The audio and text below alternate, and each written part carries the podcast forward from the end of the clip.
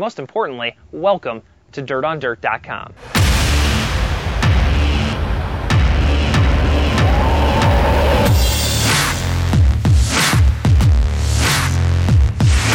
This is the Rigsby Report podcast for Monday, January 27th. And I got to thinking, is the Open played there?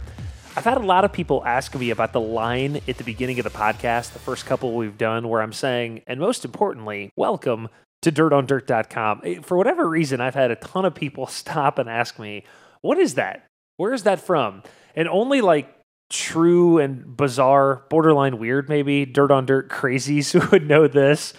That is the very first video that ever appeared on DoD back in September of 2007. We launched the website that year at the World 100, but to record that particular video, I drove to Eldora by myself on a Sunday afternoon after a Lucas Oil race at Bluegrass Speedway on a Saturday night.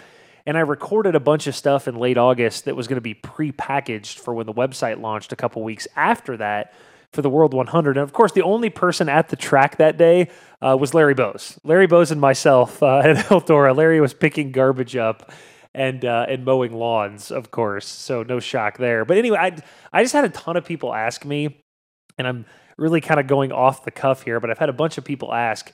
Uh, what is that? Where's that from? And if you go back to 2007 in the video archives, you can find it there. It's the first ever video on DoD and I'm I'm a sap. Uh, if you ever get a chance to come to my office or my house, you will see all sorts of historical stuff and childhood stuff. I love to feel sentimental.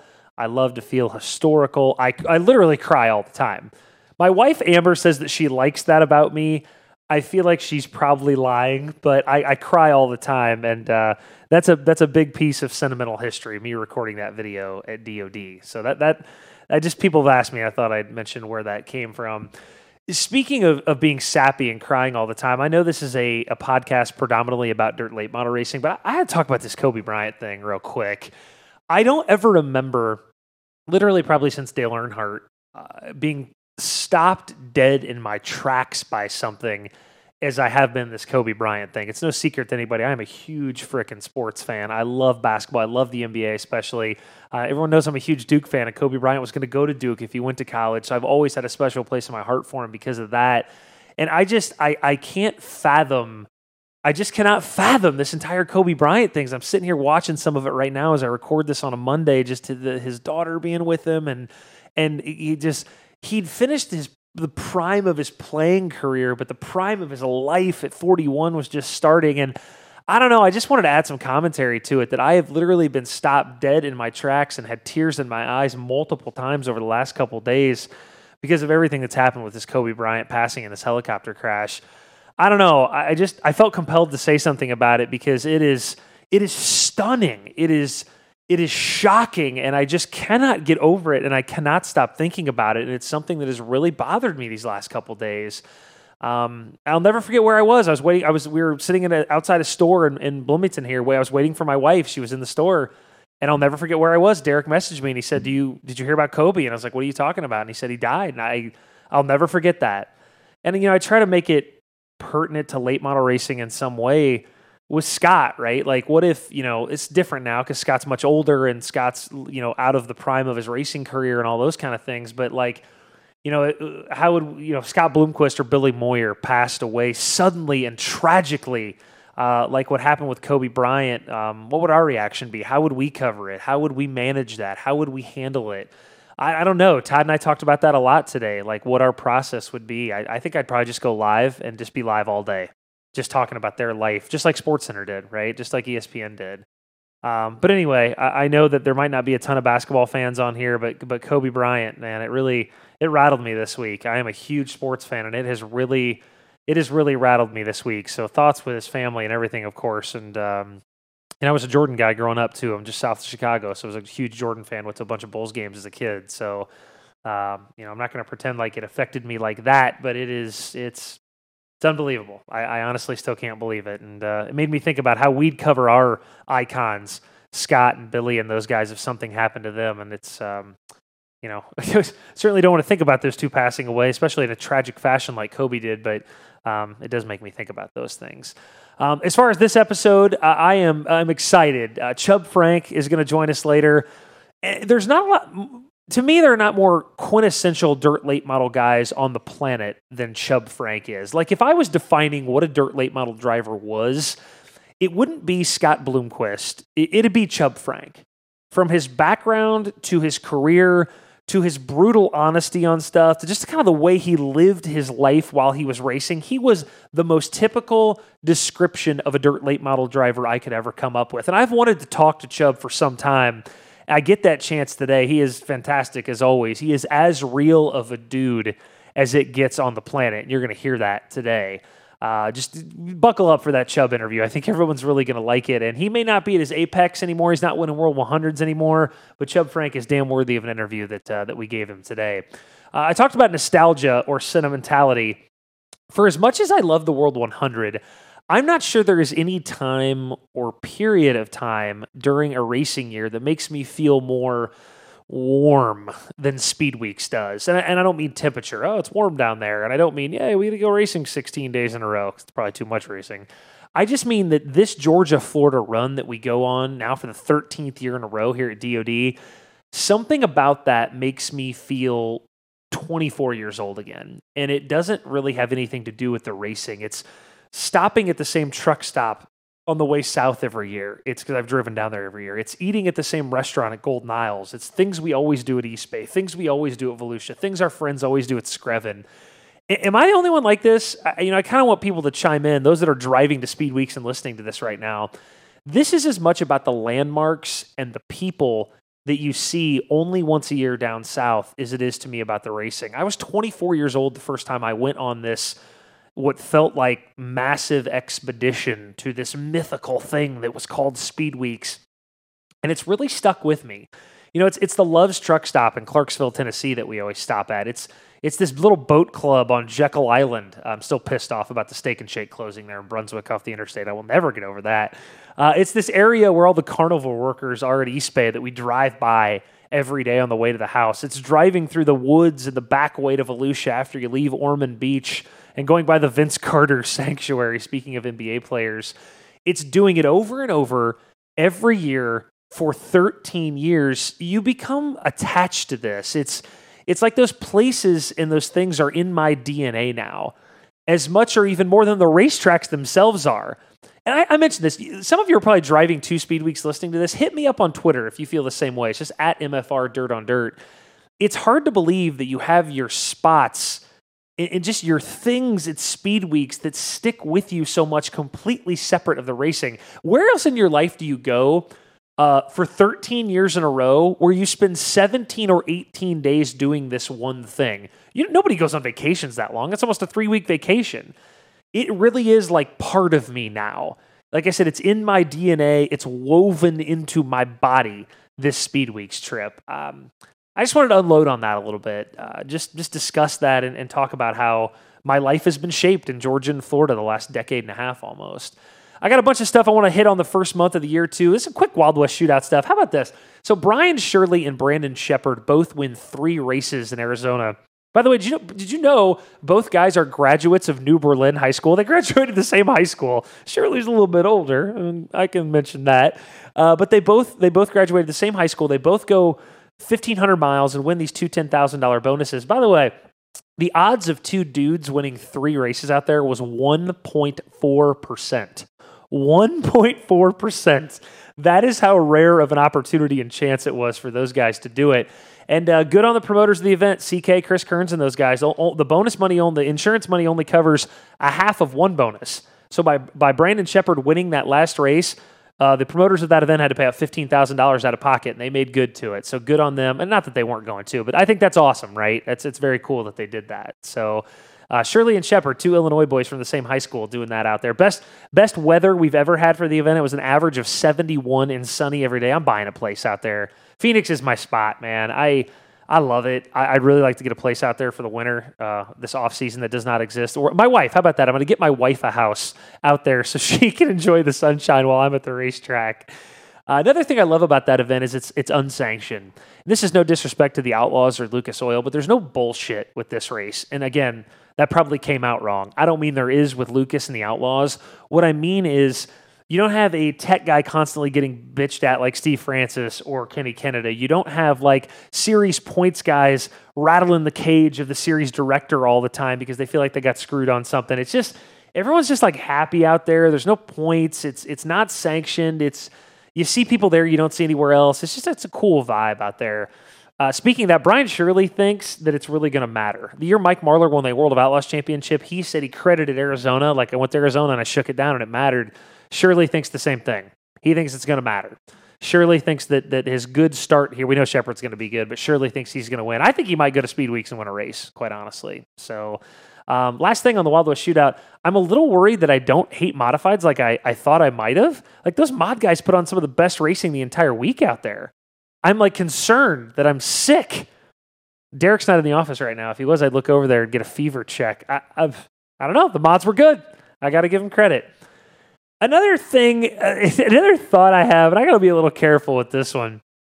I want to talk about sprint car people, open wheel people. I'm going to do an entire podcast on this, so I'm not going to flush this all the way out right now. But there's something like sprint car people on Twitter, eh, mainly Twitter, not Facebook. Like you've probably seen recently on Twitter, some people I've got into with some sprint car people, like right, like Justin Fiedler, uh, who's a great dude by the way, and hosts Open Red. You need to listen to Open Red with him and Ross Weiss, uh, Chris Rishi, uh, Chief as I call him, about these late model people not being engaged enough on social media, and they're really into this brand awareness thing and all that, and it seems to sort of be an explicitly sprint car way of thinking about brand awareness and being out there more. I get it. I hear what you're saying. My problem is to me, it seems like you're saying this is more about that than it is the racing. And to me, that is the Kardashian effect on the United States of America, famous for being famous rather than famous for having a mega talent. And that is something that is starting to concern me. And uh, the reason I'm tying it to open wheel people is if one guy, Kevin Swindell, um, Christopher Bell or even like a Justin Fiedler or somebody from the sprint car sphere tweets something, it is immediately responded to by 75 sprint car people. They're, they're constantly talking to and with each other on social media, like the same 75 people, quickly and fast. And I almost wonder if like that's what they're saying. Like we need more of that. And I don't necessarily need that, right? Like I uh, the one guy said, "Oh, Brandon Sheppard needs to be more engaged." Brandon Sheppard's brand is winning. Brandon Sheppard does not be more engaged. He won eight hundred thousand dollars last year, which was arguably more than any short track racer in America. So I, I'm not sure what the exact topic of this podcast is going to be, but I'm going to do a sprint car versus late model person guy thing and ladies. Um, they're just different. Like again, if if Georgia Henneberry, we love her to death. If she tweets something, I can promise you within 10 minutes, 15 sprint car people have responded to this tweet and it is like wildfire quickly. And um, I don't know. I don't know how I feel about it. I, I just want to flush that out more. That they're they worry a little bit more about brand awareness than I think we as short track racers need to worry about it. So uh, we'll get into that more. But there's a big difference between sprint car people and late model people. And believe me, I got a lot of problems with late model people. So this isn't me saying late model people are better. I can do a whole podcast dog and late model people too but I want to talk about that explicit difference. Uh, last few things. Is Bloomquist really going to be back for Volusia? They say he is. I mean, I know Cody well. Cody says he is. I have no reason to doubt him. Um, it just seems to me like, you know, he wasn't moving well before. He, um, you know, this surgery's somewhat serious. I guess he'll be back for Volusia, but I, just throwing it out there. Is he going to be? Is he going to be back? Is he going to be back in the car? Is he only going to run the Outlaw Points nights? Um, he's not running Golden Isles in East Bay, which is crazy, right? Not seeing Bloomquist at those places, first time in a long time. Uh, so just keep an eye on it. Is he going to be back? Um, we also need Jonathan Davenport to leave Florida not with a Lucas Oil points lead, or just like like a 50 point lead. If he's got a massive lead, this thing is over. Nobody's catching him. No disrespect to Josh or McCreadie or any of these guys. If if if if JD's up like 100 150 points, it's over. Nobody's catching him. He's going three in a row. Put it to bed, people. I gotta take a drink. I'm thirsty. Sorry, had to take a drink. It's over. Okay, it's over. So, uh, and how about East Bay? You know, uh, people kind of forget they announced there's only five years left on this facility. So let's see what's the vibe going to be there, right? Like this thing is shut down in five years. The, the countdown clock is on. Uh, will the vibe be any different there festive, sad. I'm curious to see how that goes too. So, uh, just some nuggets, notes that I wanted to hit on before we got going. I, I know these sprint car people are going to blow me up on Twitter, which I'm excited about. Uh, we'll get into it. Me and Justin might do a podcast together, and Ross, the Open Red Rigsby Report crossover, which I actually would love, uh, would be cool. But enough of that. Let's get to Chubb. I had a hard time choosing the third guest for the Rigsby Report. We had done Jeff Purvis and Doug Bland, and I think some people thought, oh, this is only going to be older guys who are out of the sport. Uh, but that's not what it was ever intended to be. I, I, mean, the guy that I'm about to have on is a little bit older, make no mistake, but, but he's not out of the sport. And I've really always just wanted to interview him in a little bit of a deeper way and pick his brain on stuff. So we're going to do that now. On the Integra Shocks and Springs hotline is Bear Lake, Pennsylvania's Chubb Frank. Chubb, so I call you for this interview and you answer the phone. By the way, you've been dodging my text messages for two days. I call you and you answer the phone. Do you have any idea how busy I am? And then you proceed to go on like a two minute tirade. What could you possibly be so busy doing right now? That's what I'd like to know. Let me tell you something. There's 18 cars in here right now that I'm working on. So I'm pretty busy. Okay, all right, that's fair, I suppose. I was you're always up to something. Whenever I call I, you, you're listen, up to something. You don't have that much to do. You just talk on the phone, oh. do a oh. little oh. internet thing, and push a couple buttons, and you're done. That's what I, I feel like. That's what you actually think is going on. Is actually, is actually that. So. well, you acted like I didn't have anything going on, so that's why I said it. Ah, fair. God damn it, Chubb. You've already sucked me in. We're we're 30 seconds into this, and you've sucked me in. Okay, no speed weeks for you this year, right? You're not coming, right? I don't have time. I'd love to go, but I don't have time. I just got too many people want their cars and um, right now, I don't even have a car of my own because I sold both uh, the crate and the open car in the last month, and uh, I got some frames sitting here, but there's nothing put together. So uh, no, I'm not going. This will be the first time in how long? When is the last time you did not go to Speed Weeks? I, can't remember. It's been so long. Kovac said uh, 20 plus years. We know Kovac's full of shit, but he said 20 plus years. Do you think that's that's probably right oh, though? Listen, he's fake news. You never know if he's telling the truth. That's what I say no, I, I don't know. It could he could be he, it could be right. I it's been quite a while. How so? Is this? I mean, I really want to dive into that. Like, how different is this going to be for you for the first time in over two decades? Not heading south. Got it? Do you feel a little weird about it or no? Well, I'd like to go just because I sometimes it's nice to get out of Pennsylvania, out of the snow, but yeah. uh, uh, get. Of course, listen, I I really think it's going to be a bad. Uh, I, I know I this is bad, but I think it's probably going to rain a lot down there this trip, and uh, so I might not miss anything. Why are you? What have you been studying meteorology reports of Florida, or what? What are you nah, doing? I keep I keep listening to everybody else. Well, that's a mistake. Is is it Boom that's told you this? You know better than to listen to him. No, Boom, Boom actually did say it at one time, but uh, no, uh, Mark McClellan told me because he was going down. He said he didn't care. He was going anyway. Oh, right. he's going down to help Boom. So you know, we talk about Speed Weeks. It always has such a rich history of guys from your area. You always look. I always used to joke like those PA and New York guys. You're like rabid animals when you get to Florida because it's been cold and snowy for three months up there. You know, I look back one year at East Bay, there were 44 guys combined from New York and Pennsylvania at East Bay one year. Uh, is it just because it's cold, or what is it about those PA New York guys that you just loved going down there for all these years? You know, I don't know. I mean, I always, I mean, I have, but I, I always ran for me myself. I've always run like the Stars Renegade yeah. deal, and you know, we were down at East Bay for that deal, and then we go to Volusia, uh, because we were already there, so we might as well go down there and run uh, UMP stuff. And then we started running the Outlaws, and you know, so that that it just kind of we were always running a series, and they always seemed to that's where they started in Florida. So, um, you know, that's why we ended up there. Now, it was nice to get out of the cold sometimes. Uh, you know, to get out of to get out of here. Sometimes it was a little tricky getting out of here, but once you got out of here, it was okay. Isn't it crazy now? By the way, these guys go down there and test for like two weeks prior to. Can you ever? I mean, like Brandon Sheppard's going to be gone in two months almost. It's it's it's. Is that weird to you at all? The amount of testing these guys are doing now. They go down two weeks early. Well, I mean, it's hard to beat guys when they do all that testing, and yeah. uh, you know we we test at the racetrack because that's all we can do. I mean, very seldom do we ever go practice or test anywhere. Uh, but you know, and it shows for them guys. You know, Brandon, he, look what he did last year. Look what Mark does about every year. It's pretty hard to beat that team. So they do testing, uh, and it it does cost money, but in the long run for them, it pays off. I guess at that level, you you kind of got to right. Like if you're going to do this hundred times a year, you sort of got to go down there the extra week and a half. I suppose that's a small price to pay on some level. Well, it is, but I don't think I I couldn't be home gone that long. Mary I'd be bored, I think. Mary would not allow you to be gone that long, or you literally you could you could do it. She would be there if it was going to Florida. Trust me. she, she would definitely wouldn't miss that. She'd want to get out of here too. She she has a hard time in the winter. She likes the sunshine. Yeah, no, I've listen. I've seen her at Volusia sunbathing on the back of the hauler there before the in the lawn chair sitting out there. She yeah, she seems to enjoy it maybe a little more than you do even down there. So Yeah, definite, definitely. best Speed Weeks memory. Uh, give me give me your best racing memory of Speed Weeks. Your best non racing memory of Speed Weeks. Geez, I don't know. You're putting me on the spot. Well, yeah, I that's the whole really- idea is to put you on the spot. That's that's everything.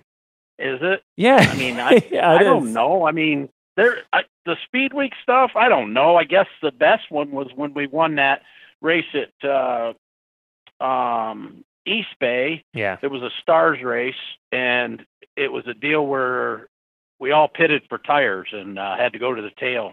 Drove back up through there and won. Actually, passed Burkhoff for for the lead. So uh, everybody's on the wrong tires. One of them deals. And, you know, you don't get to. You don't usually. Usually, once you pit, you're usually not going to drive back up through the field. Now, nowadays, especially, but back then, even, you know what I mean. It was tou- It was tough. Uh, probably, you know, the worst deal was uh, when we got arrested down there. It was kind of a stupid ass thing, but that's just the way it goes. Per- it's Uh, perfect segue. life. Perfect segue to my next question is the whole point of this podcast is to be open and honest, and that's why I have you on. Because I was saying, who's the most honest guy in dirt track racing? And Kovac and I are like Chubb Frank by a mile. So I know I can ask you this, and you're not really going to give a shit. Speed Weeks 2012, Chubb Frank, or or as the name on the mugshot said, Jerry Frank. Excuse me. Is arrested out. I, take me through it. I have here in my notes. Arrested. Was it outside a bar? or where was it? Can you just tell me what happened so I don't get the story wrong and just take me through the arrest eight years ago, please? I was sleeping in the motorhome. Okay. Uh, it's it's against the law to do that down there. Just so you know. I'm serious. It's a, you cannot be you can't sleep in a you can't have your motorhome there where we had it, which it wasn't really no big deal, but that isn't why I got really got arrested. But they, you know, the we'd we'd been out uh, drinking with uh, Orangeberry and the crew and all that stuff, and we took a cab back to the thing, and we were sleeping, and they came and they wanted me to move the truck, and I said I can't. I said I can't move this. They said well, you have to move it. And I said, I can't. I said, I've been drinking. I said, I'm not moving. He said, we don't care. You need to move it. I said, ah, I'm not that stupid. I'm not moving it for, because as soon as I move it, You I'm going to get arrested. Right, I was right. going to get arrested either way. I was in a catch 22. So I was in a catch 22 and they were arresting me anyway. So, uh, and I, of course, I had my, pres- I had prescription medicine in my Yeah. uh, pocket, but I you have to have it in the well, I guess it's in any state. I didn't know that. You have to have it in you have to have it in the prescription bottle. And the guy was just being he was kind of being an ass about it, Yeah. the whole thing. You know what I mean? It was one of them deals where it didn't make any difference. He was gonna get you for whatever he could get you on. They threw everything out when it was all said and done, but the point was, you know, that's what happened it was you know you got arrested for uh having prescription medicine not in your prescription bottle basically Do you wish that you could take the mugshot over because you didn't? I don't feel like it was your best look. Like you maybe you know you could have looked at the camera a little more, or because you were sort of looking Well- off. Of, do you are you happy with the mugshot? it was like five o'clock in the morning or four o'clock in the morning been out drinking but actually yeah that would have been a little better off they uh they kind of caught me off guard because I didn't even know they were taking it. I can't remember what the deal was. Some girl taking it, and it wasn't even like we weren't. It didn't even act like that's what we were doing. it was weird because the way they did it, and that's and so I was a little caught off guard by it. Well, listen, I, Yes, ho- I hope it'd been a little bit nicer when you know I I would have smiled and given him a goddamn smile, you know. I'm hoping that you know maybe you'll get arrested again, and you could do it. You could do it again. So Now I plan on never doing that or no getting arrested because I learned big time that because they put me in general population and there was no chance in hell that I was ever going to go do that again. how was Gen Pop in Daytona? By the way, what was that like? It in the jail, no, Yeah. it wasn't very much fun. No, it wasn't no fun. First thing they do is they put you in a in a little holding cell with about six people when it's a four people cell, Yeah. and uh, you know, so that's a little crowded. And then they mo- move you on to the to the uh, general population, and they're not very, they're not really very nice to you. But I understand it. You're, you know, you're a criminal, I guess, in their eyes. Everything you do, uh, you know. And the only one that understood it was the the one that took me there because he he said, "Why are you, why did you get arrested?" And I told him what happened. He goes, "Ooh," he says, "I don't know if that's a." If you should have got arrested, I said, "Well, no shit, but you know, what are you going to do?" the guy was, and the guy's last name was Frank too. So Oh, really, no. Maybe, maybe he knew me. I don't know. Long lost family member. He was pissed about something. he might have still. been. Yeah, he might have been mad about something. But now, it, it that's just the way it is down there. It, it it wasn't Daytona Beach. See, that's the problem. It's only that uh that one section of the beach. is- Is, a mile long, and that's what they do down there. The lawyer told me he says they are bad down there. He says so. I said no problem. I'll never go down there again. yeah, you it's this, and you probably haven't been since, right? No, no. I like now when people somebody's asked me, and I go, no, I don't think so. I'll just stay here. Hard pass, yeah.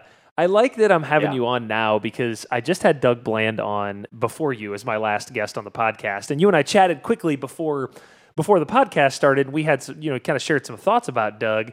Um, as you listened to his interview and you heard everything he said about the Dirty Dozen days and the Hoosier Goodyear War, what did you? Because you told me you listened to it. What did you take away from what Doug Bland had to say? Agree, disagree, somewhere in the middle? What were your thoughts on it? Well, I, he. I'm not saying he didn't have some good ideas, but he he didn't tell exactly the whole truth because I was in a couple of those meetings. But and he, in in my eyes, he was going to definitely hurt. Uh, you know what I was doing because I was racing. You know, I was I, I'm racing. I don't have a car owner. Everything I ever comes out of my pocket. So you know, every if he wanted me to go, ra- I probably wouldn't be where I'm at today if we, they would have went and, with his deal uh, because I wouldn't have had unless I would have got got a sponsor or something because uh, you know Hoosier helped us, all them people that help you uh, was probably gonna was gonna lose some of that stuff, um, and it was important at that time because you know at the beginning of the year when we have to go get tires and do all that stuff, if we don't have to put all our money out right off the bat, uh, you know, you can work, you can spend it or make it late, you know, as you go and uh, pay your bills. And that, that's the way I've always been. Uh, I just never had anybody just throw money so you could go and spend whatever you want and buy whatever you want. And, you know, I had to be careful how I spent my money. And so for for what he wanted to do, I thought was probably going to hurt hurt me. So I probably wasn't really rooting for him at that time. If you see what I'm saying. No, I do. Do you? Do you? What's the craziest shit you remember about that time? Like, you know, I ask. I've had so many people reach out to me, Chubb, and be like, "Oh man, here's a story he didn't tell. It got really dirty or nasty. How gross was it during that off season when people? Um, it well, it it wasn't. I mean, I never. You know, he. When, here's the deal. When he that deal where we were in at um, Dixie. the Dixie shootout, he says in the in the motorhome. He he. I can't remember exactly what he said uh, on the on your deal, but he he'd already had signed with uh, with Goodyear and was telling us that he hadn't. You see what I'm saying? Uh, so there was a little bit. He he was. I don't remember exactly the whole deal because you're talking. I don't know. It was over. What the heck? What year was Sixteen it? years ago. Sixteen. Yeah. Yeah, a long time ago. I'm way old. You know what happens when you get old? Your memory just loses a little bit. But I do remember some of that stuff, and uh, and, and I'm not like I said, I have not. I've seen him. I've seen him not too long ago, a few years ago. He uh, he stopped. He was at Volusia or something. Stopped and talked to me, but um, and I I understand what he was doing. I just uh, I had to out for myself at that point because I uh, I didn't know what was going to happen, you know, with my racing program back 16 years ago. You have this nickname. We could listen. I need to Doug Bland part two, right? Like I need to have him back on to answer all the questions that I've gotten since he's been on. So we'll, we'll we will do a part Right. two with him, and we can get into more of that later. You know, you mentioned your money situation and stuff. You you get this nickname, Shoestring Traveler. That's the that's a kid from Illinois. That's the first way I knew you. This guy out east called the Shoestring Traveler. So obviously that means you're on a budget, right? How does a guy go from having the nickname Shoestring Traveler to really an impressive career where you're traveling national on a national tour for two full decades? Have you ever thought about that? That's pretty damn impressive. I went from a guy with absolutely no budget to I'm out here on the road doing this full time for 20 plus years. How did that happen? Well, I I tell people that you know there was a time that you could make some good money racing, and we did okay. I'm not complaining. Um, you know, there was times uh, my wife would say, like, I'll give you a good example. Uh, I think it was 2002. We were going. She says, "Why are we going to Atlanta to the Dixie Shootout?" I said, "Because that's where I want to go." She says, "We don't have any money. How are we going to get through the winter?" I said, I don't. It doesn't matter. She said, "Well, you're driving right by this Challenger for fifteen thousand. I said, "Well, I don't care. I'm going to we're going to Dixie Shootout." So, and kind of give her time a little bit, but we went down there, won fifty five thousand, and on the way home, I got to I got to be able to rib her all the way home. So it was well worth it. But that that would happen down back, and you could do stuff like that and get away with it. Don't ask me how come and why, uh, but there was times that you, know um I- was building a house here and we went to uh we had a brand new car and she said why are we going to we, boom and I went to to uh Savannah and to uh Fayetteville with a brand new car never ran it. And it was uh there were UDT races. And I said well I want to break it in. It's in the early and you can't can't get any seat time you know what I mean so we went down there and we won both those races, and we were building a house at the time uh, up here, and you know, it so it just it all clicked. Don't ask me why. I don't know. We just I guess sometimes you have when you have that drive when you know you need the money. Yeah. Like I I went to Challenger and I needed to pay for the basement. The basement was twelve thousand, and the race paid thirteen. We won the race. So uh, you know. oh God. I had to pay. You know, sometimes just if you have that much drive, you got to, you know, and you know that you got to pay the bill. Sometimes it just works out. You know, and I've had this Uh, conversation with Mike Marler, though, and I think you bring up a good point. I think some of the kids that are in racing now, and I'm not going to name any names, but there are kids in racing whose parents are incredibly wealthy. They don't know what it's like to actually race to live. And Mike Marler and Jimmy Owens and I have talked about that. Like, they were literally, Jimmy was racing to live his modified at one point. And that's kind of what you're saying. Somebody had to pay for that basement. Some of these kids nowadays do not understand that, do they? No, they don't, and that's and that the other problem with that is when that when they get that way is they don't care if they tear up your equipment, um, their equipment, and yours happens to be in the way, uh, and that's what happens nowadays. You know, the last I don't want to say it's been quite a while, probably since 2010 or so. I've seen that a lot more where guys just it, they don't they just start running over. I don't want to say run over you, Yeah. but they don't they don't race you. They they just uh, you know if they think they got the spot, just drive across your nose and do all that stuff. Back in the day, we didn't. I mean, we raced hard and there was rubbing and bumping and stuff like that, but not just driving uh, you know across somebody's nose and that spot. We just didn't. That's not how we raced. You, We did race hard. Yeah. You said 2010. So I, that's, a, again, you're segueing perfectly to all my questions here. At what point do you think this thing shifted? And when I say this thing, I mean dirt late model racing as a whole.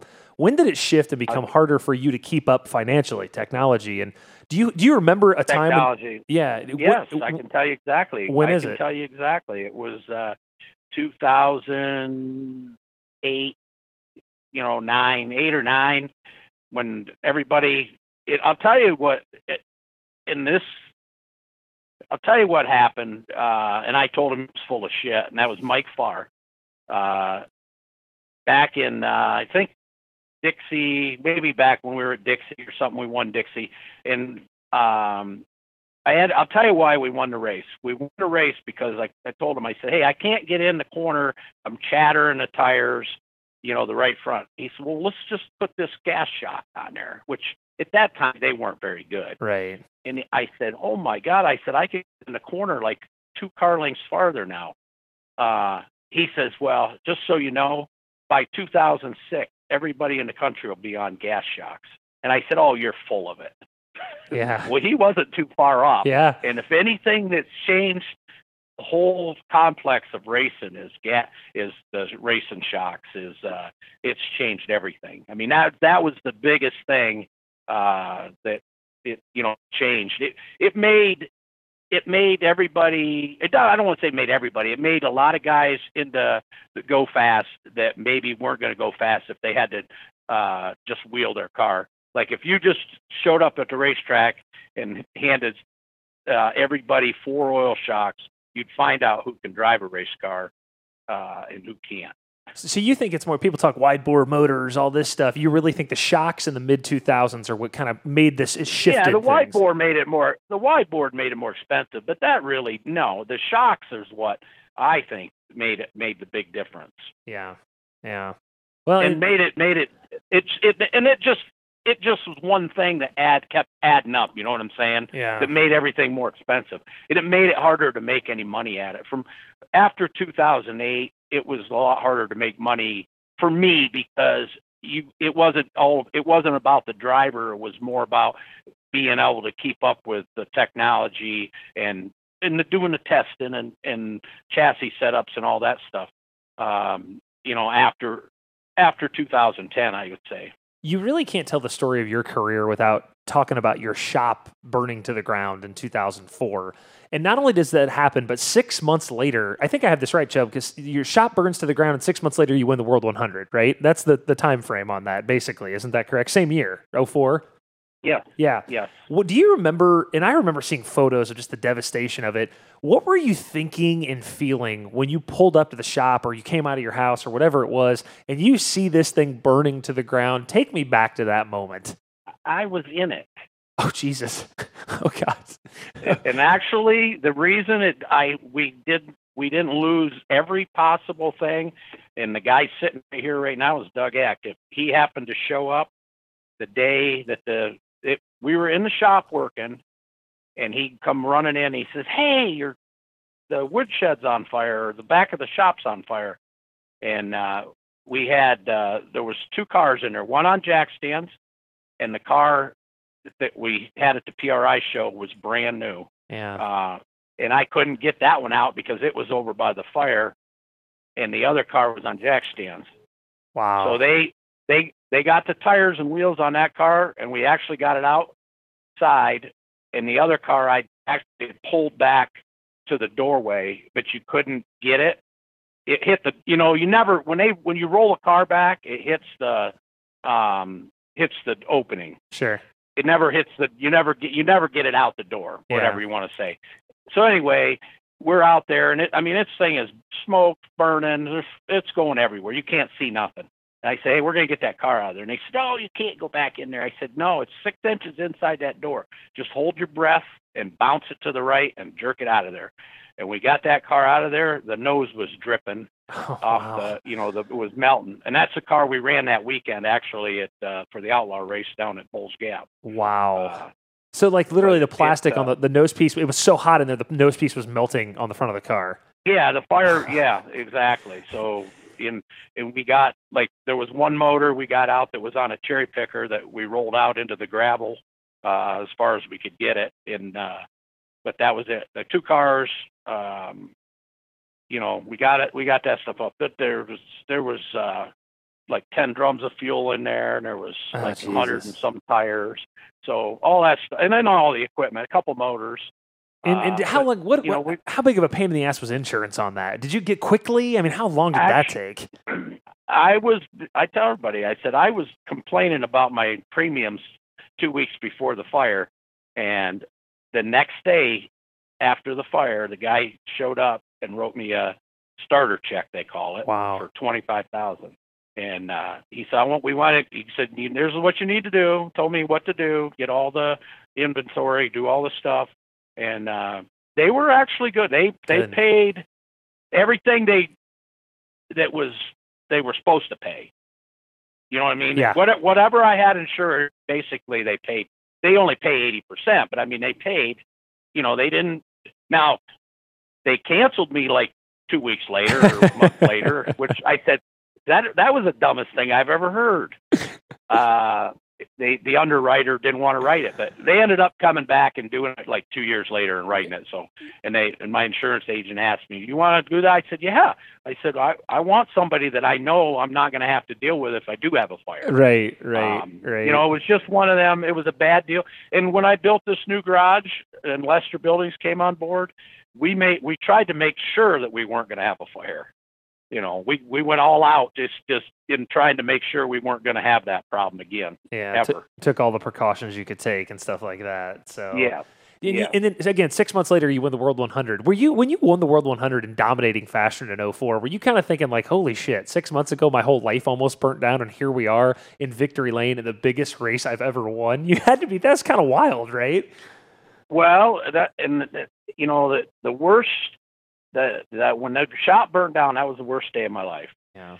but it was the best thing that ever happened. And and not that you know you don't think of that way until years down the road. You go, well, that was the best thing that ever happened because not only did we get hooked up with Lester Buildings, thanks to Mike Farr and the people he knew, um, was we won the World 100, which that cemented our deal because we actually put Lester Buildings on the car for that race, and uh, that actually kind of cemented the deal with them for three years.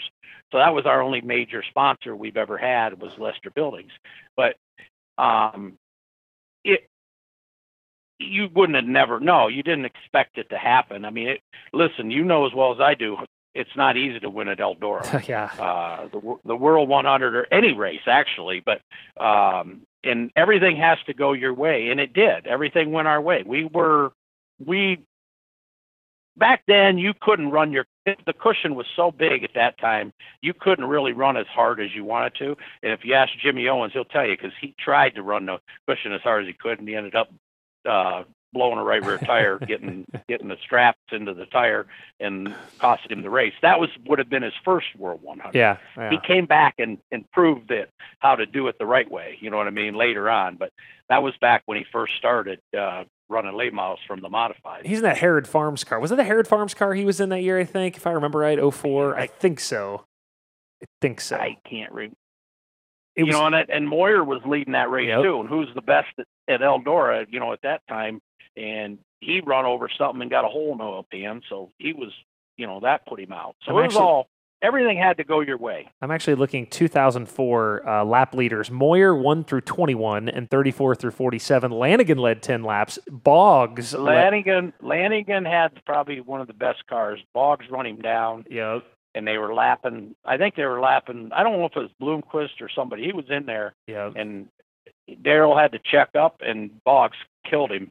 Uh, They both took them both out. And then Jimmy Um, Owens led laps like it- 48 through 62, and Chubb Frank 63 through 100 in the 2004 World 100. 215 cars there, by yeah, the way. Yeah, but who was? But yeah, but the the the best thing was the guy that was leading on the sixty. Well, it was Jimmy Owens was leading, but when they dropped the green, I wasn't leading the race. That's right. It was Don O'Neal. Don O'Neal never let it lap. Never let a lap. even got though he second. was paced around there leading. He was leading. He just was pacing the yeah, race. yeah, he never officially was scored a lap leader. Right, right, right. Okay, I got last couple things here because you've been fantastic so far, as I knew you would be. I want, I'm going to rattle off some names and some things, and I want your opinions on them. All right, so I'm just going to give you the name, and then I want your opinion. You ready? Okay. Number one, Scott Bloomquist.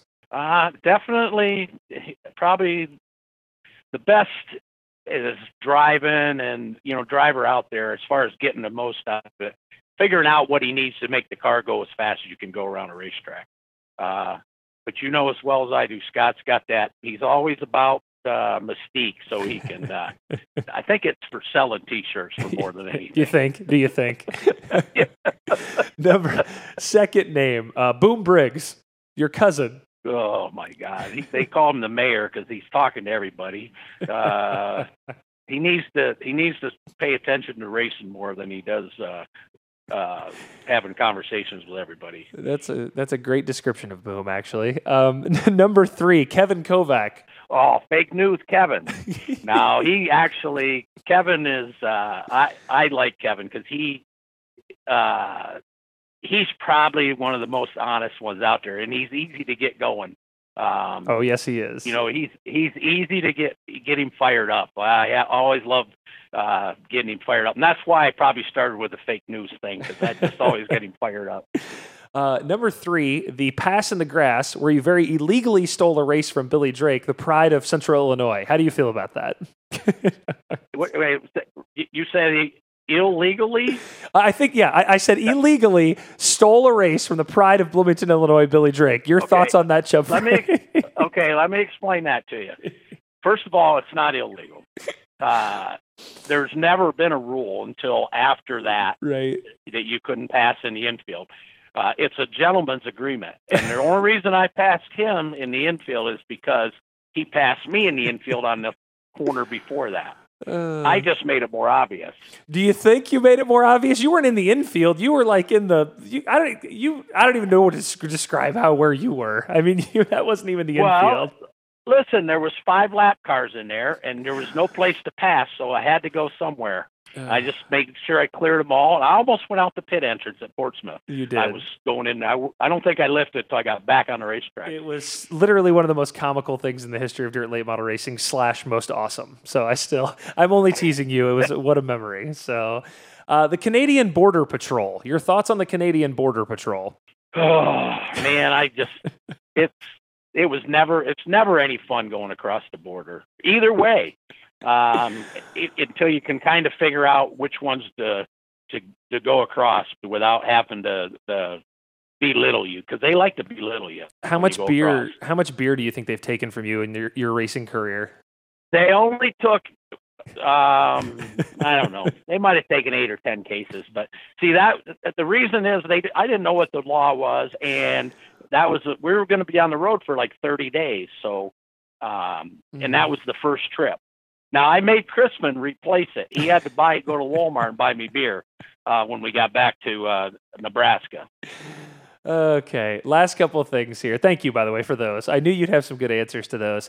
I always thought you'd be a good analyst. You'd be a good, like I could get you in the booth and you'd be good. You're not going to Speed Weeks, so break it down for me a little bit. Just, just give me a couple answers here as you assess Speed Weeks who's hot, who's not going to be hot, who's the guy to beat, et cetera, et cetera. Just put your put your journalist hat on and talk to me about Speed Weeks. Well, you know who's going to be hot. I mean, you know that uh, Sheppard's going to be definitely good at. He, well, he's going to be good at all of them, but um, he he's definitely going to be tough.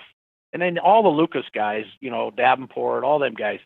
The, the thing like going to like say East Bay is you never know because things can happen there yeah. um, in a hurry. Uh, so you, you there's no guarantee there. Now, Volusia, normally you can kind of tell who's going to run good there. You know, if Owens is there, he runs good. I mean, definitely. Uh, uh, the only one I haven't seen run as good as he, I always figured he should, is Josh. Hasn't been as good, uh, but you never know this year. Uh, being one team, maybe they'll concentrate a little harder on uh, on that. But you got any surprises? You know Sheppard. You know Sheppard's going to be good. I, Bloomquist, you never know. He he likes to likes to win the first one or the last one, one of them, and after that he just kind of he tests. He does a lot of testing. oh, does has he ever mentioned that before? I've never really heard him say that before. You've never heard him say that? Okay, just testing. When he's running like 15th, he's testing. Of course, he's testing. Of course. Uh, last last question, or actually, real quick, surprises. Anybody going to surprise us down there? Anybody coming out of the wood? A Logan Roberson or anybody? A young kid always seems to have a good speed weeks. Maybe Brian Shirley. He's been good in Arizona. Yeah, Brian's been good. Uh, of course, he's got uh, new crew chief, yep. so you know we'll see how that works out. You know, they worked out good out there. Um, he'll be good down there, I think. But it, you know, it just everything has to go your way. Um, you know, I think Lanigan's actually going to be good. I think so there. too. Yeah, I think, I so. think he's going to be real good down there. I don't know if Boom Boom might qualify good. We'll just have to see if he forgets how to. You know, you got to stay in the seat during the whole race. Last question is how much longer are you going to do this? Like, when is Chubb's final race? Have you thought about it? When is retirement coming for you? I don't know. I I have no problem race. I mean, I'd I'd race. I'd feel great about it, but I just don't have any help, so I don't. Yeah. uh I don't race as much as I'd like. I'd rather race, but uh sometimes you got to work uh to make a living. So that's what I do. Uh work on everybody else's cars. Uh we did take a couple weeks off last summer because I had to f- work on customer cars that I probably would have been racing or Yeah. wanted to race, but it just didn't work out. Um, if I had, if I was driving for somebody else, it'd be different because then you could just show up. But Yeah. uh, for the most part, it's that doesn't happen. So, not on the horizon. This thing's in. Mary has okayed this. You're going for a while. Oh, she no, she's not. She could have retired ten years ago. But I said, well, what are you going to do? What would you do? Just hang out with her husband. So- Maybe spend some quality time with you. You could go on vacations together, Chubb. Listen, I tried to tell her. She said, "Listen, you're going to go off the road. You'll have more time." And I go, "You don't understand. It's going to get worse when I'm off the road. Now I'm busier than I ever was. So because Uh, everybody knows I'm home. do you- Everybody knows I'm home. you very famously give out your Dumbass of the Week award. Do you have a previous? Who's your who- early front runner for Dumbass of the Year? Do you have one yet, or it's too early to tell? For the year, just started. I No, know, but I don't it's have anything it's yet. early. Okay, all right. It's too early. But if you call after Speed Weeks, I might be able to give you a couple. Maybe I'll have you on weekly, and you can just name the Dumbass of the Week every week. We'll do a sticker presentation like you do, and everything else. So Yeah. I, and listen, I've got a few of my own, so I, I have no problem giving them to myself. So I don't want anybody to think that I just give them to everybody else. Chubb, you are as you are. This is exactly why I started this podcast, is to have interviews like this that I just had with you. I appreciate it more than you know. Um, I, I'm gonna miss you at Speed Weeks this year, man. I always you're always eating ice cream with me at least one day a week at Volusia there, so it'll be different. Not I always try you. to get you to buy, but you won't buy. Well, yeah, I can't. That's payola. You can't. That'd be no good. You can't have the journalist buying the ice cream. That's not how that works. I mean, come on. Well, wait a minute. Whoa, whoa, whoa! If I bought it, then you would. Then everybody would say that was that's wrong because then you, you're just trying to get on on dirt on dirt. You know, I loved Purvis and Bland, but I did not smile and laugh as much with those two on the air. You have made me laugh for a half hour straight, so this has been really good. So I appreciate it, buddy. Uh, good luck with everything this year, and uh, we'll get you on a few more times before the year's over. All right. Okay, I appreciate it. All right. Tell Mary I said hey. Okay. I will. S- See you, buddy. Friend zone now. and I'm getting a little tired of everybody telling me how great this guy is. Listen, I, I know that he's great. I, I made the decision to hire him, and I'm pretty sure that Jonathan Davenport's wife, Rachel, has single handedly facilitated a 25% raise for Kevin Kovac during his five or six years with the company now. Double K, Kevin Kovac on the Integra Shocks and Springs hotline right now. Ke- Kovac, why do people like you so much? Literally, you are universally beloved amongst all drivers, crew members, wives, and everyone else. I don't feel like people love me near as much as they love you. Why? Why, why is this? Why, why do you get so much love? Yeah, you're the head man. You're the guy at the top. Everybody's got to have some kind of thing to say about the big guy, right? You know, we're just just out there talking and trying to be uh, trying to be nice to everybody, right? So, uh, but I'm sure not everybody doesn't like me. I mean, that's not that's impossible for a writer. Somebody's going to be mad at a writer every once in a while, uh, or you're probably that means you're probably not doing a good job. If somebody doesn't be like, oh, I didn't like that story. I mean, you know, that, you're to happen have over. Uh, I mean, 30 years I've been writing now. I just realized, and uh, and and I've had that over every once in a while. But I think hopefully, uh, hopefully I, I'm I'm liked enough in the pits that everybody would like like to talk to me. In your 30 years, how many words do you think you've written? If you had to guess how many words you've typed, because I think it's 5 million this year already, and it's only January 27th. So in your 30 years, where do you think it is? Oh my God, that, that'd be a good. That'd be man. That'd be pretty nice to know. I remember the days like I mean, it was even more back in the days uh, of like editing every story that I did for Area Auto Racing News. You know, like I mean, we didn't. It wasn't just late models. We had to do street stocks and Oh, yeah. put those things in order. And oh my God, man, my.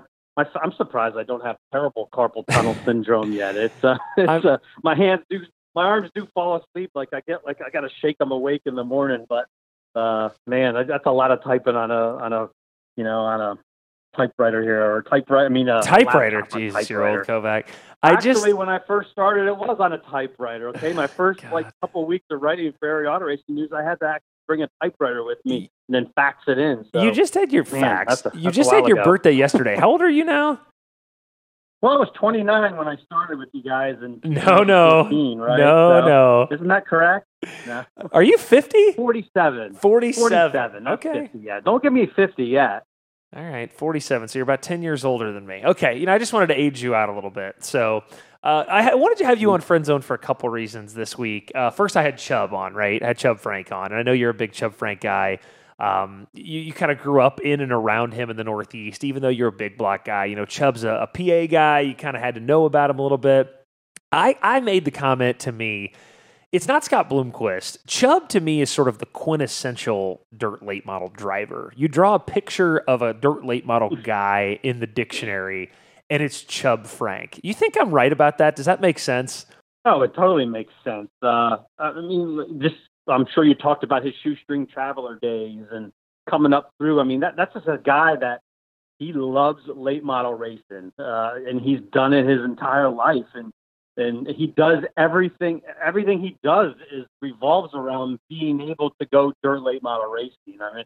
You know, he he just he horse trades his uh, car. He'll buy a car, sell that car, buy parts, buy a rear end, redo the rear end stuff. I mean, it's just everything is pointed towards I'm gonna have I'm gonna raise enough money here because he, he didn't just come from big bucks or anything, and I'm gonna raise enough money so I can get to that next race, and um and it's you know it- it's kind of tougher to do that now. Obviously, the you know like everything comes along and technology comes along, and it's uh, it makes it tougher and tougher for those kind of guys to do it, but it's great to have those Chubb Frank, uh, Chubb Frank still out there because it, it shows that it's like a little connection with the history of dirt late model racing, and I, I love it. You, you know, you talk, go talk to Chubb, and, and he's seen everything there is to see. I mean, there's probably nothing that.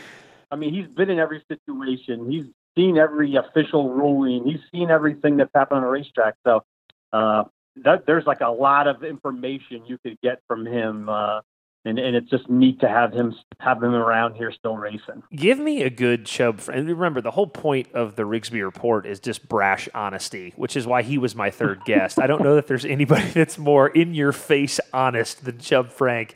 You, I want you to do the same thing. Give me a good Chubb Frank story that people may not know. Is there anything in your days on the road with the Outlaws that this happened with Chubb that, you know, I'm not asking you to cross a big line here, but is there a good Chubb story that people may not know that, uh, or cross the line? Screw it. I don't care. Uh, give me something good about Chubb. Well, I mean, did, did I'm not sure what you've talked about with him, but there was there the Florida incident, uh, like talked about a little bit. We or- we have uh, we we are going to get into that with Chubb. Yes, of course. The uh, you're talking about the arrest in 2012, right? Yeah, when You- there was a little misunderstanding, I guess, ended up being with the cops. But I mean, I wasn't there for it. I heard about it right afterwards, and and, uh, and it was. But there was the thing with Chubb. He he get he, he gets up a, a mug shot, which I, I kind of laugh at that mug shot all the time because Jerry looking up in Frank. air. I'm not sure he, he's looking up at the ceiling or something, but um, but he's a guy that like I mean, it wasn't something so bad. It wasn't something terrible. I No. mean, he, he did, you know. I mean, it was something that was taken care of, and it was kind of a, oh, a misunderstanding, really. But um, like the next day, I mean, th- there's not probably many guys that this would happen to, but the next day, you go to the racetrack, and all his crew has on Daytona Beach City Jail shirts. they have these orange shirts on, and it's like, I mean, how, m- there's some guys that would probably be pretty pissed if their crew guys were wearing Daytona. Beach, making fun of that, you know. but there's there's Chubb's guys, they all have them on, and Chubb's like, uh, you know. But he's all right. He can call them all. He's called them all dumbasses so many times, uh. and I, I think everybody knows about his dumbass. Uh, I mean, this isn't totally new, but he had those little dumbass stickers, and he would hand them out. Somebody made him up a sticker and said Chubb Frank Racing Dumbass Award. yeah, the dumbass of the week or whatever out. it was, right? Yeah, he would hand those out to everybody because that's one of his favorite words, dumbass. But um, I- for for things that don't know, I mean, there's a lot of there's there's some. I, I like one thing about stuff is my my uh, voice recorder. I've had the same one. I like it. Nice, fits in my pocket, nice, and I've had the same voice recorder since I was with the Outlaws. I mean, it's still has stuff on there with the Outlaws, and a few things I do keep. I don't like erase after I've transcribed and everything. It's Chubb Frank thing. I mean, I could probably put together a nice, uh, and you guys could edit it all up and all Yeah. like bleeped out things that Chubb Frank says. I mean, there there's there's so many times that he'll complain to a, about a driver when I come up to him and he goes, "Man, that effing this guy or this," you know, and it's uh, it's just I can't I can't get rid of that. I have to keep it. When he said about Mark Richards one time, I think it was at I fifty five.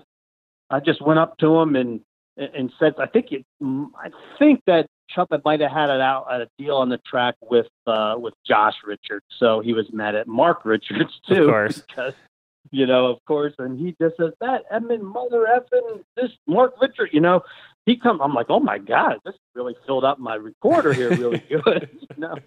But uh, but thing is, Chubb, you can't get mad at him though. I mean, know. He has that- he has that ab- to him all the time. He has that Mhm. ability of one of those people that even again, like you said, he got arrested for something. It wasn't that big a deal at all, so it wasn't like he murdered somebody. But like he has this ability. right. To even when like you know he was he was really dogging on you about like fake news, right? Like Kovac reported Yeah, I right, retired yeah. and I didn't retire. Like even though when he's calling you a dumbass. And he tells you how bad you are and how stupid everything is. You're like, ah, you know, I still kind of like. He has that innate ability that you like him no matter what, and that's a very hard characteristic to find. Oh yeah, he's just he, there's a little smile because there'll be a little smile behind his uh, his anger or little or you know or, or little digs he's giving at getting giving you and and it's uh and it's like man Chubb I can't get mad at Chubb big old lovable Chubb you know it, it, you can't get mad at that guy we need to sh- uh, shift to Speed Weeks. Somehow, some way, Speed Weeks is here. Uh, does Speed Weeks have the same juice that it once did, or have the dome, a, Christmas dome, basically in Arizona and now in New Mexico, have they cut into that a little bit? What do you think? Is this still the most important part of the early season, or is it just a little less important now? Or how do you feel? Because you're you are a tried and true Speed Weeks guy, I like to say. So, what do you think? Yeah, it's like it, it, it is. I've, I've been going to Speed Weeks every year since '98 um, when I was starting with the big blocks. But I mean, I obviously the late models were there too. I was actually writing them some about the late models back then uh, at that point, and so I, I've seen it a long time, and it, I've always kind of gotten excited to go to, to to Speed Weeks. I mean, it's just I mean, I went as a kid in like like '86 and '87 with my parents, and so I mean, I got that history there too, where like man, I remember from back then, and, and it's just like you you want to be there. I'm like I I can't imagine not being in Florida for uh for Speed Week now. It's gone so long, and and and I, I think it still does have the juice. I think when you say that the, those races they they've taken I think a little tiny bit, you know, because I mean I went to New Mexico. You guys have just been in Arizona. Um, I mean, in, in, in that indoor race was just two weeks before New Mexico, Right. and uh, yeah, so I mean, it, it- I, usually I, I'm I, I was just thinking about this the other day. I'm like, man, I I want to go. I can't wait for Speed Weeks to start. I, I'm excited, but I mean, I'm just not quite. Just there's just a little bit not there as it used to be I agree. because there's not as much of a of, of a of a gap. You know, I mean, I'm like. Uh, uh, like sometimes you just when you're not there for two months, you know, like we go to races all summer, and it's like, man, God, we're tired out, and and then like it's like I want to, I, I didn't want to go to a race for five months. You, sometimes you'll think, you know, and then it's just like you, don't you don't go for a month, and it's like I'm I, I think I'm ready to go back already, you know. And it, it's not quite that way because I've gone to races and it hasn't been two months. It hasn't been since the World Finals since I've seen a dirt late model go around its back. So um, I lose that, but still, it's Speed Weeks. I mean, it's I mean, it was nice. The sun was out in New Mexico, and, and I'm sure the sun was out there in, in, in Arizona too. But it, you know, it's still there, I don't know. There's something about the sun in Florida in February that uh, that get, that gets me excited to to be there, and, and it's just something different. Everybody's there. It's just there's just an aura of Speed Weeks that no, nothing else has.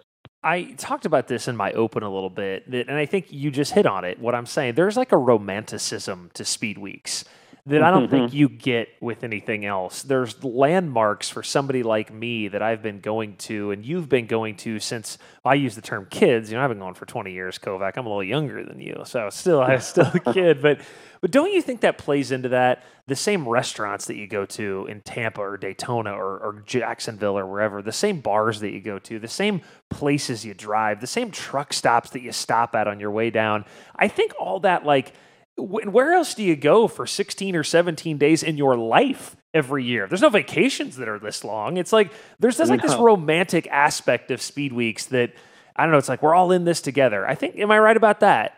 Oh yeah, definitely. And like, like you go, it, it, wouldn't be a speed week so most if uh, like I kind of do root for a rain out so we could go to the ocean deck in, uh, Daytona Beach. well, I know you love the ocean deck. You and Suave, yes. Oh, it was good, right? Suave. I mean, Derek would back me up on that for sure. You know, but um, but I mean, I I, I started going again twenty more than twenty years now. Pretty much every year, kind of gone there once a year, and it's just like if if you don't go during that speed week, it's just like man, I missed out on that. You know, it's the drive. I mean, there's there's what 15 minutes of just woods going out at least after you kind of leave like the Ormond Beach area yeah. going towards the, uh, Volusia, and it's like they've done that how many times and over these. I put in Volusia probably more than just about any racetrack other than the ones I grew up at going regularly. That's and that's I mean, says a lot, right? In East Bay, yeah. I mean, you're going there for six nights in a row, and um, so, so I mean, it's like, yeah, you really know that place, man. Something's different at Volusia. You notice it, and uh, and I like getting that. You know, everybody gets the ice cream at Volusia. You, you fall into a total uh, pattern. It's, it's you know, hey, we go to Volusia, we do the, you know, we do race day, we go through the pits, take some pictures, talk to some people, get some notes, go back, start, and it's like every just like a a flow. I mean, I get home and I'm like, wait, man, I'm like, uh, I kind of actually gotten used to that, right? From all those races in a row.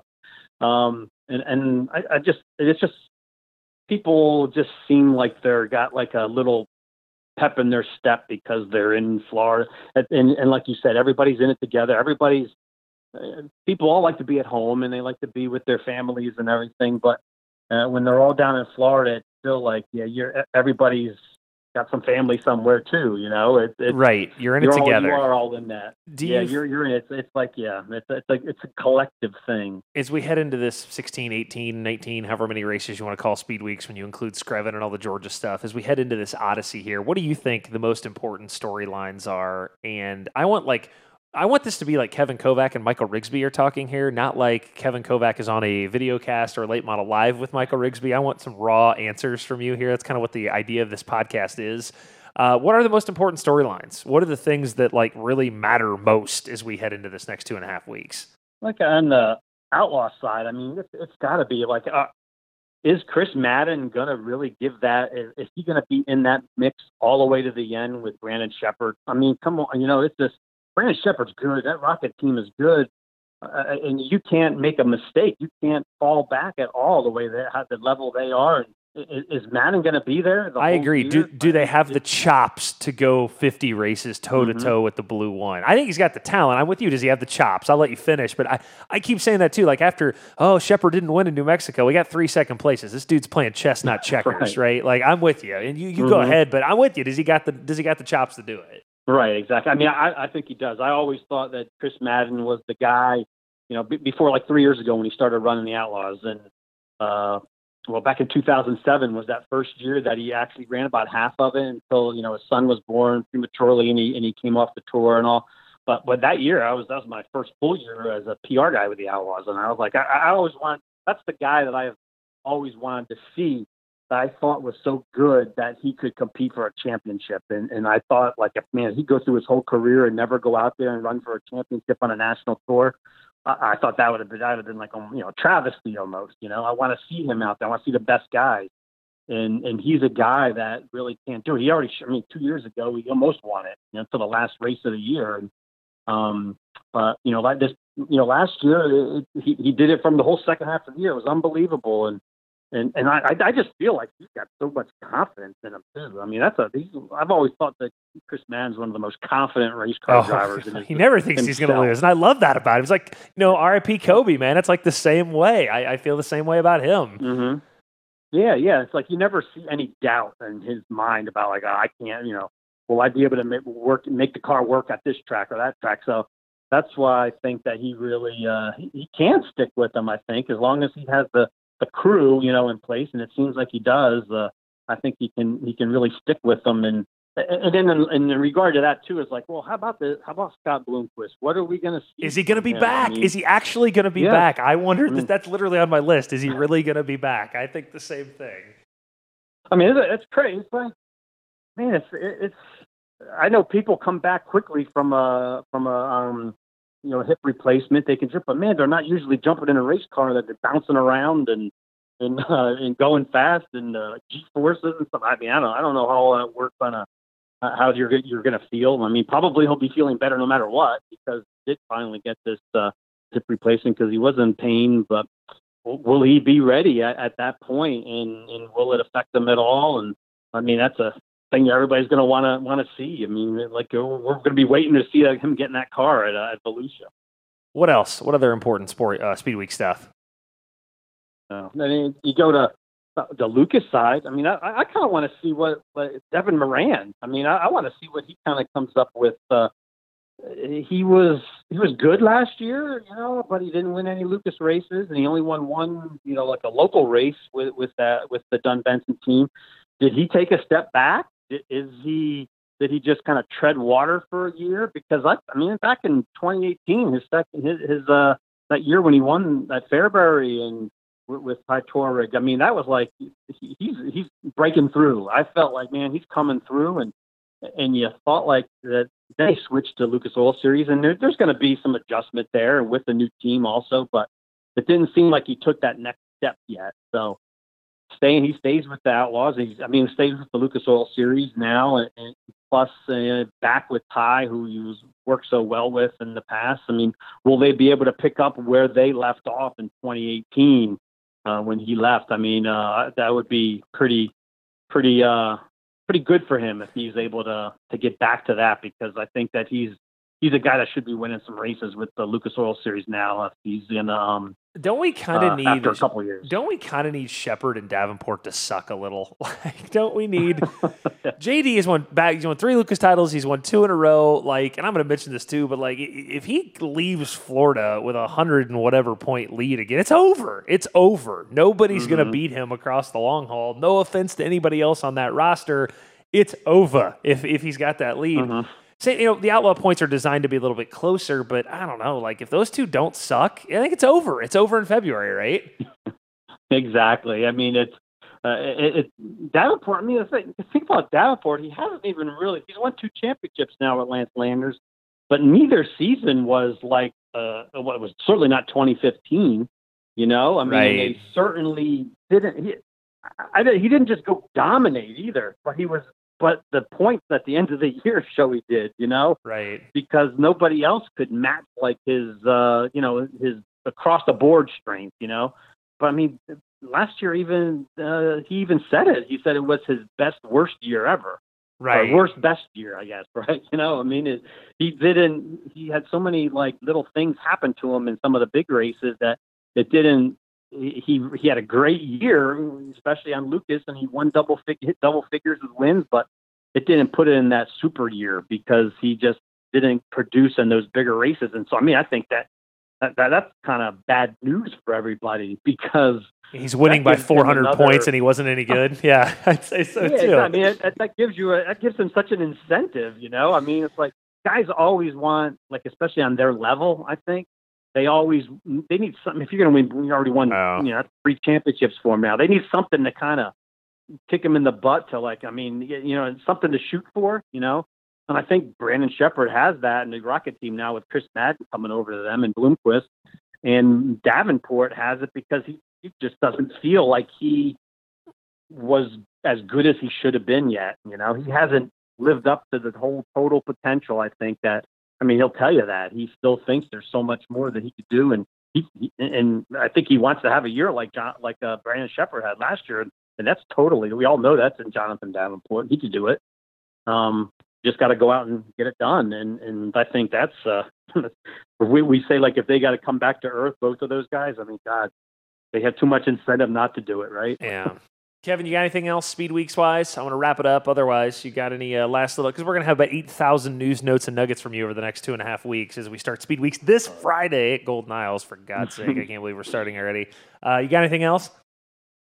No, I th- I'm, I'm pretty. I, I, or let's get down to Florida and, and, and you know Georgia and Florida, and let's let's get racing. I'm I'm ready to do it, and I think everybody else is. I mean, God, there's already guys down there practicing. Yeah, this testing thing is wild, isn't it? Now, like that, this is like a six year, five, six year ago thing. Like Mark started it, and now all of a sudden everyone's like, "We're going to." Fly. I mean, Turbo flew into Jacksonville, Florida, from Australia, and literally was testing six hours later. So it's yeah. Uh, I mean, yeah, they're just it's just like they're just on it, uh, you know, for for a month now. It's not Yeah. just you know 15, 16 days. They're gone a month, and it's just uh, it, it is one heck of an excursion they do now. But uh, yeah, so I'm I'm ready for it to start. I'm ready for the for the nice you know warm weather and uh, hopefully hopefully it's warm. There's some cold nights said in Florida all the time, but um, let, us go racing. I, I didn't want to. I didn't want to tell you this, but I will end by letting you know that Chubb did give you his Dumbass of the Week award this week. So I don't know. What did I do this time? You know, he said he'll Um, let you know. He's not coming to Florida, but it's just, which is rare for him too. But he said he'll let you know next Oh. time he sees you. So Oh God! All right. Well, you know, like I, I got ammunition on him though. See, He thinks I don't sometimes. You know, I I come up with some stuff from him. You know, I can. I got the power of the pen. They they they talk about fake news, and it's not fake news. Fake news is like when you don't like what you heard. You know, that's what I think. So, all right, Kevin. uh, bring it on, Dub. I, I I love you. We'll see you in Florida. Okay, buddy. All right. See you in Florida. Yep. We've got a massive preview video cast this week, too, so I'll save all of my plugs for that. But keep in mind, if you want Speed Weeks coverage, dirtondirt.com is the place for it. More original content than literally anywhere on the planet. I got to thinking about this. Say you're a Kentucky basketball fan, and why anyone would be a Kentucky basketball fan and not a Blue Devil basketball fan, I got no idea. But let's say you're a Kentucky basketball fan. You actually don't have that much coverage, right? You have the team's website, the games, the live games are on. But there's not like somebody out there just blanket covering UK the way we blanket cover dirt late model racing. Like if you're a dirt late model fan, um, it, it- like you could not. There's so much freaking coverage on dirt on dirt. Sometimes I don't think I appreciate that enough. The amount of coverage on DoD for the for the late model fan, casual, hardcore, any of it. Um, just go go to the website, please. There is no better time in the world to be a fan than than right now. It, it, to be a subscriber than right now of DoD. So please do that. Please go to DoD. Please please go to dirtondirt.com and uh, and, and and and subscribe if you're not already. Who's not a subscriber? I can't imagine. Uh, we'll go more into the brand awareness thing regarding sprint cars uh, in a few weeks. I am going to hit on that a little bit more. Like I said, I think those people are going to be like, "What the hell are you trying to say?" I don't even know that I'm sure I'm what I'm trying to say. Uh, but we're going to get into the difference between late model people and sprint car people because I think there is a genuine chasm between the two. Uh, so anyway, don't forget Screven is live at DoD as well. It's our only Speed Weeks race we've got live. We've got highlights from everywhere else, but Screven will be live. And again, just blankets, loads and loads and loads of coverage. Uh, thanks to Chubb. Thanks to Kovac. Rigsby Report, episode three in the books, guys. We will see you from Golden Isles on Friday, man. Take care.